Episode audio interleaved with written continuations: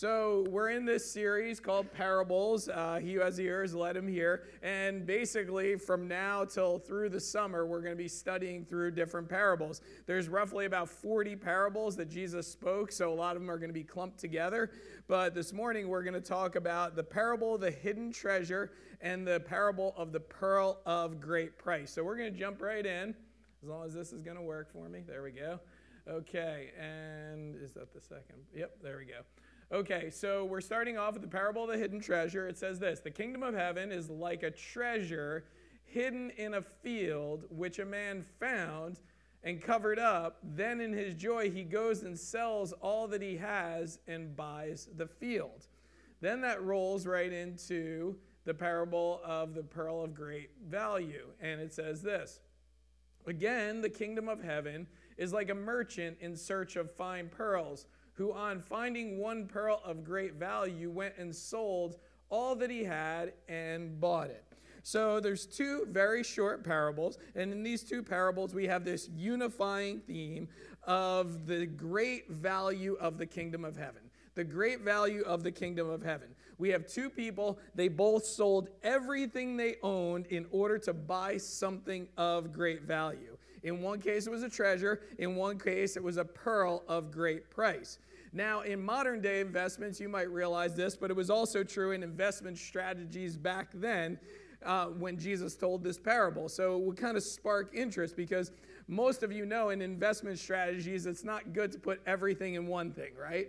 It's not good to put everything in one thing. So some money would be in land, some money would be in real estate, some money would be in precious metal. In today's, uh, you know, talk, some money would be in stock. It would be invested, it would be in diversified so that you wouldn't lose everything, right?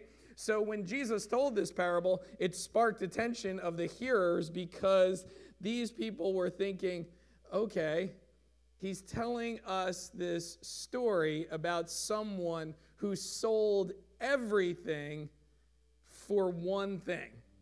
Sold everything for one thing. Now, when you think about that one thing, that one thing must be something, right?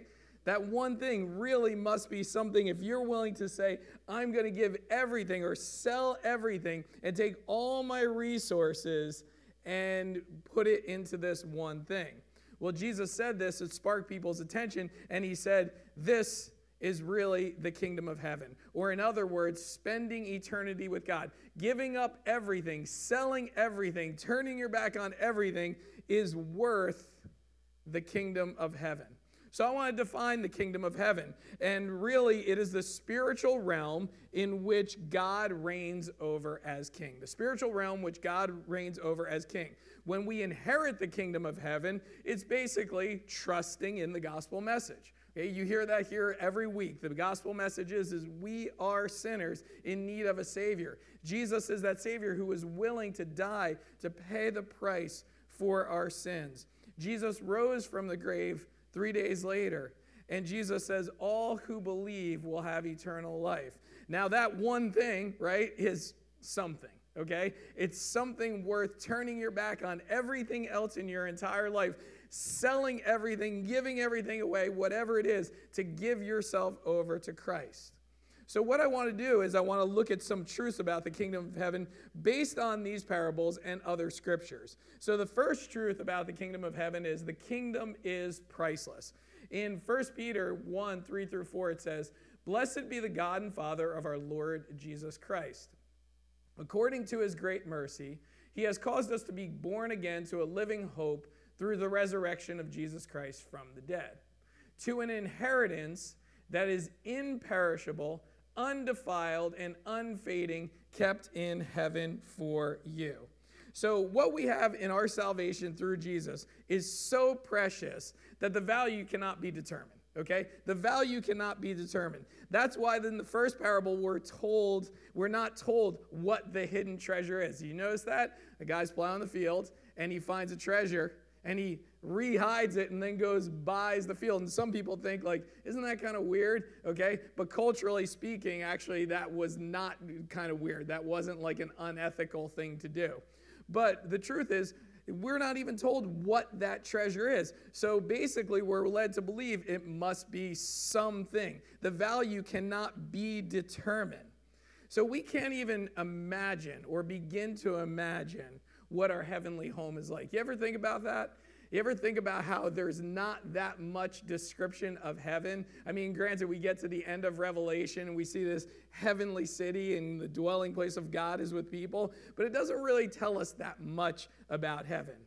Do you realize for years, heaven has been portrayed in cartoons, like cartoon heaven. You know cartoon heaven. If you grew up in my generation, especially like Bugs Bunny, like Elmer Fudd, all that stuff, what's heaven, right?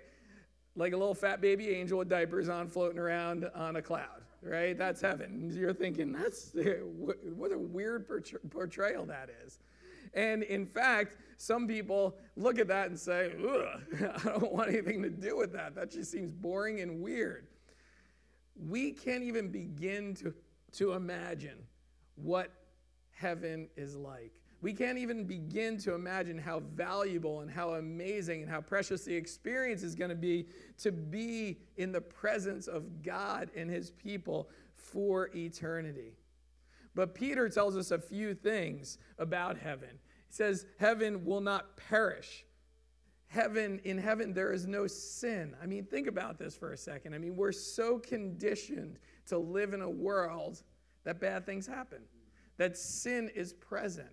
Can you imagine being in a place? I can't even like imagine or wrap my brain around what that would actually be like to be in a place where there is no sin, it's undefiled. It will not fade away, which means it lasts for eternity. And this is what Jesus has in store for us.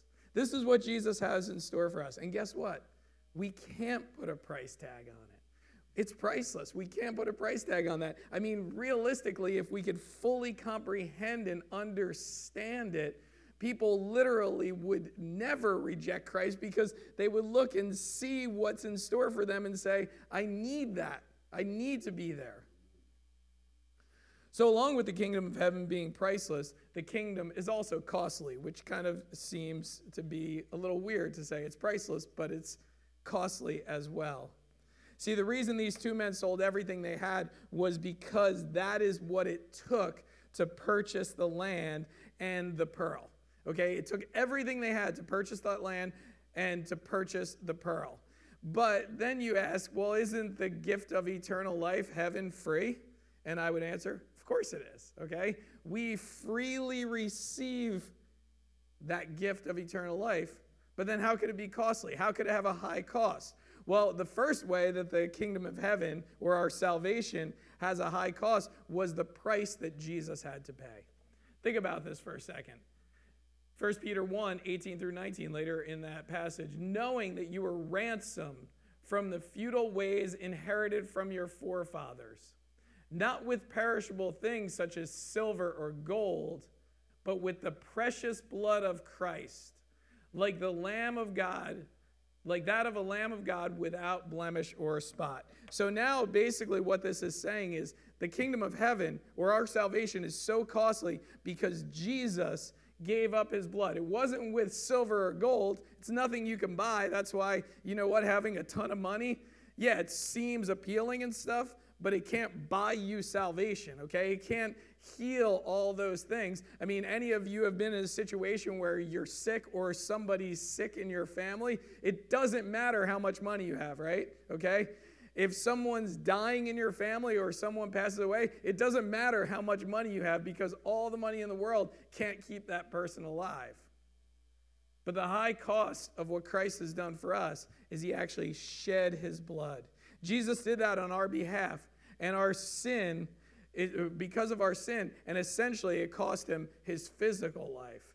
Not only did it cost Jesus his physical life because he gave that up for us, but it cost the Father his Son. And any of you out there that are parents, you know that that is a very high cost to give up a child. But the second way the cost is high is the cost is actually our life. Do you realize the, the gift of eternal life is free? But the cost is eternal life. You may be thinking salvation does not sound free at all, but let me tell you this the cost is always your life. The cost is always your life. It depends on what you're buying. Okay? If you choose to give your life to Jesus, you actually lose your life to Him to actually save it for eternity. But conversely, if you do not lose your life to Jesus in your efforts to save your own life, you'll actually lose it to your sin. You get that? You're always going to lose your life. It's always going to cost you your life. But what are you going to buy? Okay? What, who are you going to give it to? And that's where in, it, Jesus says in Mark 8, 36 through 37 says, For what does it profit a man to gain the whole world yet forfeit his soul?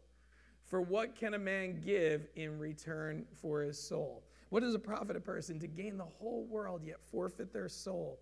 To have everything, what this world thinks is so important, what is so great. That's why when we go back to these two guys and we look and we say, they went and got rid of everything, they sold everything. What they were buying must have been so important See, you can hold on to your rejection, but in the end, you're going to lose your life to the uncertainty and separation from God. Or you can lose your life to Jesus and give your life over to Him. I mean, that's the message we bring to the community, right? That's the message that this church brings because basically, when we give our lives to Christ, we give it to certainty. We give it to eternal life. We give it to something that's better than everything that we can ever imagine. You know, these two men in the parable were willing to give up everything for something they saw as worth more than everything they had. That is us when we believe in Jesus. Basically, what's happening is this when, when you decide to trust in Jesus, even though salvation is a free gift, you're actually saying, I'm willing to give up my life to something that I've seen, that I see and realize is worth more than anything that I actually have. See, the kingdom is priceless, the kingdom has a high cost, but we also realize this the kingdom is not obvious to all. And this is where it's like kind of like a heartbreaker, isn't it? Because we know what we know. We know the grace of God. We love the grace of God. We know what He's done for us. But because the kingdom of heaven has to do with our spiritual lives, it's actually not obvious to all. So, so many of us will deal with people in our, our families, in our friend group, in work, that it's just not obvious. Okay, people get distracted. They only focus on the physical. There's actually at least two ways this happens. The first is actually the blinded mind.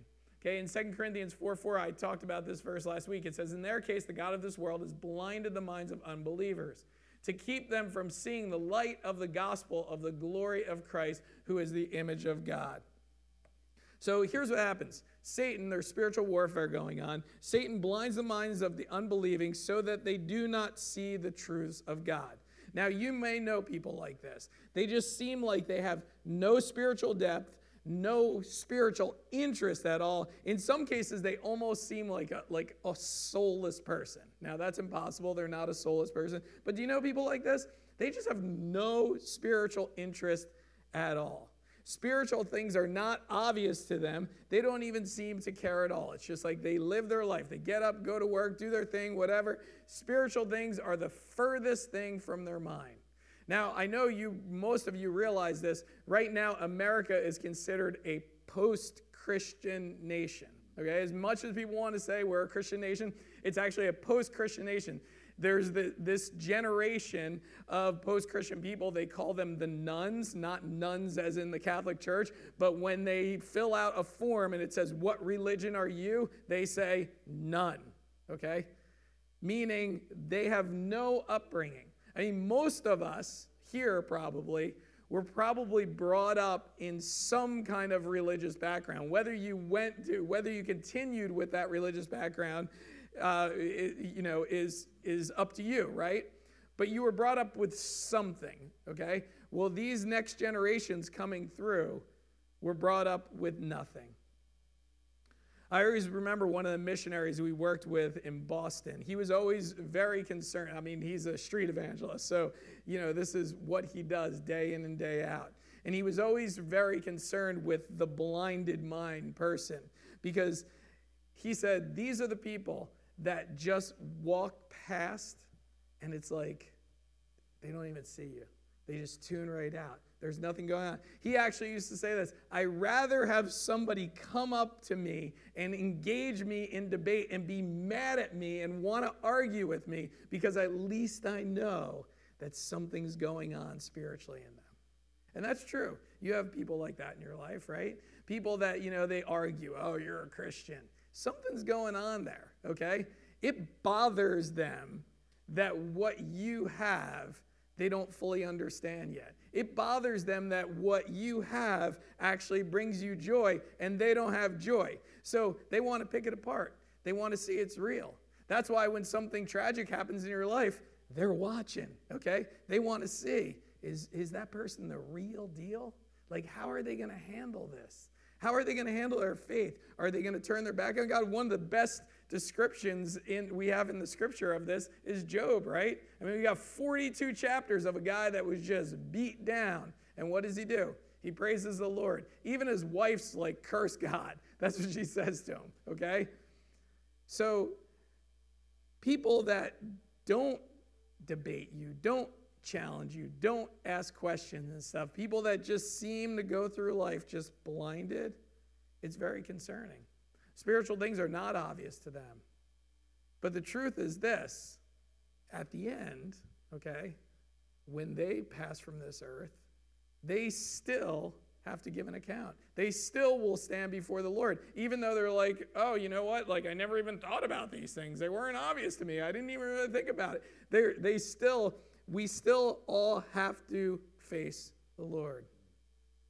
The second group of people that spiritual things are not obvious to are the carnal mind. In 1 Corinthians 2 14, it says, The natural person does not accept the things of the Spirit of God, for they are folly to him, and he is not able to understand them because they are spiritually discerned. So now, carnal, carnal basically is, is, is uh, related to physical things. Okay, it's all about the physical. Their perspective perspective is if I can't see it, it probably doesn't exist. Okay, they just look, this is what life's about. These are the people that put bumper stickers on their car that says, He who dies with the most toys wins. That's that guy, okay? The people that, like, hey, you know what? I got the most stuff. This is what life's all about. It's about pleasure. It's about having a good time. It's about acquiring stuff. It's about building my earthly kingdom. This person has a hard time seeing the necessity of spiritual things and the kingdom of heaven because they're so focused in on the things of this world. When they see a person give up worldly things and worldly pleasures to serve or live for God, they shake their heads. You know how we shake our heads? We're like, know, they shake their heads. They're like, what are they doing? Okay? Why would you do that? Okay? Why would you give money to a ministry or a church? Why would you give up things? Why would you give up an opportunity to advance in some career when you when when you could have those things? Why would you give those things up to serve God or to uh, sacrifice? See, as believers, we have to remember that sometimes the things we do will not make sense to those who do not believe. The things that we do will not make sense. They'll look at us and they'll shake their head. My suggestion is don't get discouraged. Don't even try to convince them because they're probably not ready to accept it yet. Okay? Don't get discouraged. Don't argue. Just say this, you know, this is the way I live. At some point, maybe they'll wake up. Maybe they'll realize that carnal things, the things of this world, will not actually fulfill what they're trying to fulfill. Which brings us to the next thing that we learn about the kingdom, and that is the kingdom is the source of true joy. See, most people want to be happy, most people want to experience joy. Oftentimes, what happens is people search for joy in the things of the world and they find some temporary joy. You've been there, right? You search for joy in the things of the world, you find some temporary joy today, but it's gone tomorrow. And then, you know, you left a little unfulfilled. You ever go on a vacation? Most of you have been on vacation. You like you look forward. You're like, yeah, vacation. And then you get to like the middle of vacation. You're like, I still have like half a vacation left. And then you get to the last day of vacation. You're like, we have to leave tomorrow. And you're like, oh, you know. It's because your expectation, your, your joy was coming from the experience of being on vacation, and now all of a sudden that was done, and you know, oh, you know, maybe in your case you have to work a whole another year to get to that vacation again. See, the truth is, though, we can only find true joy in the Lord. That's why in the parable of the hidden treasure, when the man finds the treasure, it says, then in his joy, he goes and sells everything. Think about this for a second. In his joy, he goes and sells everything. So basically, imagine yourself in this situation. You're going back to your house and you're like, Yes, I'm giving up all of this stuff. Everything I know, my car, my house, everything I know. And I'm so happy about this. And why was he so happy? Because whatever that hidden treasure was, it was something. And he was like, I don't care about any of this other stuff because I want that. And that's our relationship with the Lord. So the man realized he found something that brought him joy and he wanted to grab hold of it. Now, joy is actually something that Jesus promises us. Do you realize that? In John 15 11, um, wait, I guess I didn't put this one in. Oh, there it is. Um, These things I have spoken to you, that my joy may be in you, and that your joy may be full. So now Jesus promises that we will have joy, okay? There's a little difference between joy and happiness. We're never promised necessarily a happy life, but we are promised joy. So, what are these things that Jesus speaks about that bring us joy? Well, I think you'll be interested to find out that when you look at John 15, these things that actually bring us joy are actually following after Jesus, following his commandments. In John 15, it says, loving one another, loving God. These things, when you do these things, they're going to bring you joy. See, a Christian can live a joy filled life by following Jesus. The commands that are most primary, remember when, when Jesus was asked, What's the greatest commandment? Is love God and love others. Do you want true joy in your life? Well, not only give your life over to Jesus, but actually follow him. Actually do what he says. You know, the most miserable people that we know are the people that don't do this, the people that don't love God, they don't love others. So think about the two men in these parables. They're following after this priceless thing that brought them joy. So finally, people discover the kingdom differently. Don't be confused. That doesn't mean there's different ways to the kingdom, okay? Jesus said he is the only way. He's the only way to the Father. Don't think like, okay, whatever religion you subscribe to, I've heard people say this, is all getting you to the same place. No, okay? Every road does not lead to the same place. Practically speaking, you know that, okay? But spiritually speaking, we know that there's only one way. So don't be confused. But people will discover the kingdom differently. Although the main concept of these two parables are, is the same, there's one main difference that the one individual was not looking for the treasure. Remember the guy in the field? Okay? He was doing work, he was plowing a field, and then he discovered it. And the other guy was a merchant actually on a hunt for fine pearls. So think about it. We have one person who's actually just going about his day and actually finds it, wasn't looking, and then another person that's actually looking. So this reminds us that some happen to see the truth, and there's nothing in the first parable that leads us to believe that that guy was even looking, but he found it. Think about this the Apostle Paul in Acts 9.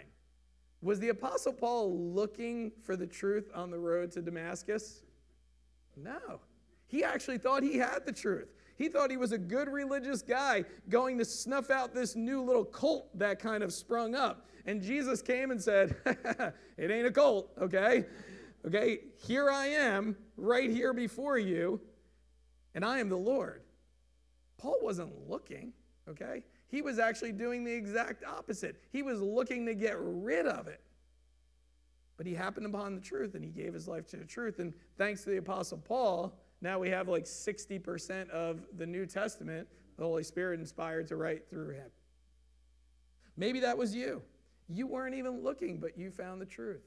You weren't even looking, but you found the truth.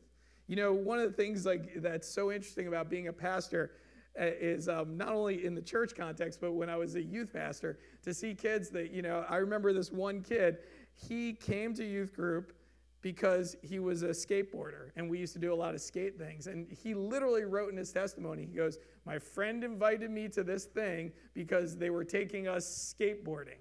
I had no clue of my spiritual need. So, you know, he just skated up and we are like, Yep, okay, this kid's coming out because he has four wheels under his feet. And now he realizes what that something is, what he wants to give his life to. And I'm glad to say I'm friends with that kid on Facebook and he's still following after the Lord. It's so encouraging and inspiring. On the other hand, some people are actively seeking the truth, like the merchant who was looking for the valuable pearl. Some feel like there must be something more to this life than just what's seen. Maybe that's you. You just had that that hole of a feeling, like just thinking, like, there's got to be something more here. You go outside and you see the beautiful creation, you're like, there's got to be something more here. Maybe you learn, like, oh, this all happened by chance, and you're like, I don't know, that really doesn't make sense to me. There's got to be something more here. Your spiritual life is kind of in tune. You're just kind of like thinking, like, what's going on? There's got to be something more. I got to find out what this is. Remember the Ethiopian man in Acts chapter 8? He was sitting in that, that wagon reading the prophet Isaiah, and he was like, Who is Isaiah talking about? Is it about himself or is it about someone else? And then Philip came along, right, and said, Oh, oh the prophet Isaiah is actually talking about the Savior Jesus. Remember, he was crucified. And he was the one that rose again. He's the one that all these Christians or followers of the way are following. So the Ethiopian man, he spiritually was thinking. He was like, something's going on, and I got to know what this is. And you're going to have people in your life like that. They're going to say things to you like, hey, can you bring me to church? And you're like, what? like you can't even believe it, but they're, they're interested. They, they, they see that they need something in life. One of the things that we love about church is the reason why we preach the gospel every week in church. We know that there's going to be some people in life that when something goes wrong in their life, they're going to actually seek out God. They're going to look answers. Not everybody shakes their fist and says, Why God, and turns their back. There's many people that have come to the Lord because of something tragic in their life, and they said, Hey, you know what? I need to know more. I need to figure this stuff out because all of what's going on around me doesn't make sense. Maybe that was you. You were on the hunt to find out the truth about life, the truth about eternity, and the truth about who God is. Maybe that's you today. Maybe you're here today and you want to know the truth and you came to church and you still have unanswered questions. Well, my suggestion to you is this God answers those questions. Keep seeking them. He says, if you seek, you will find.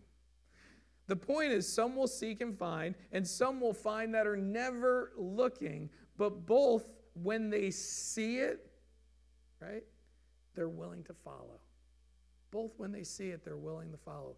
Both are willing to see that eternal life is priceless, that Jesus paid the high cost with his life, that it was obvious to them and they needed to trust Jesus, and that would ultimately bring them joy.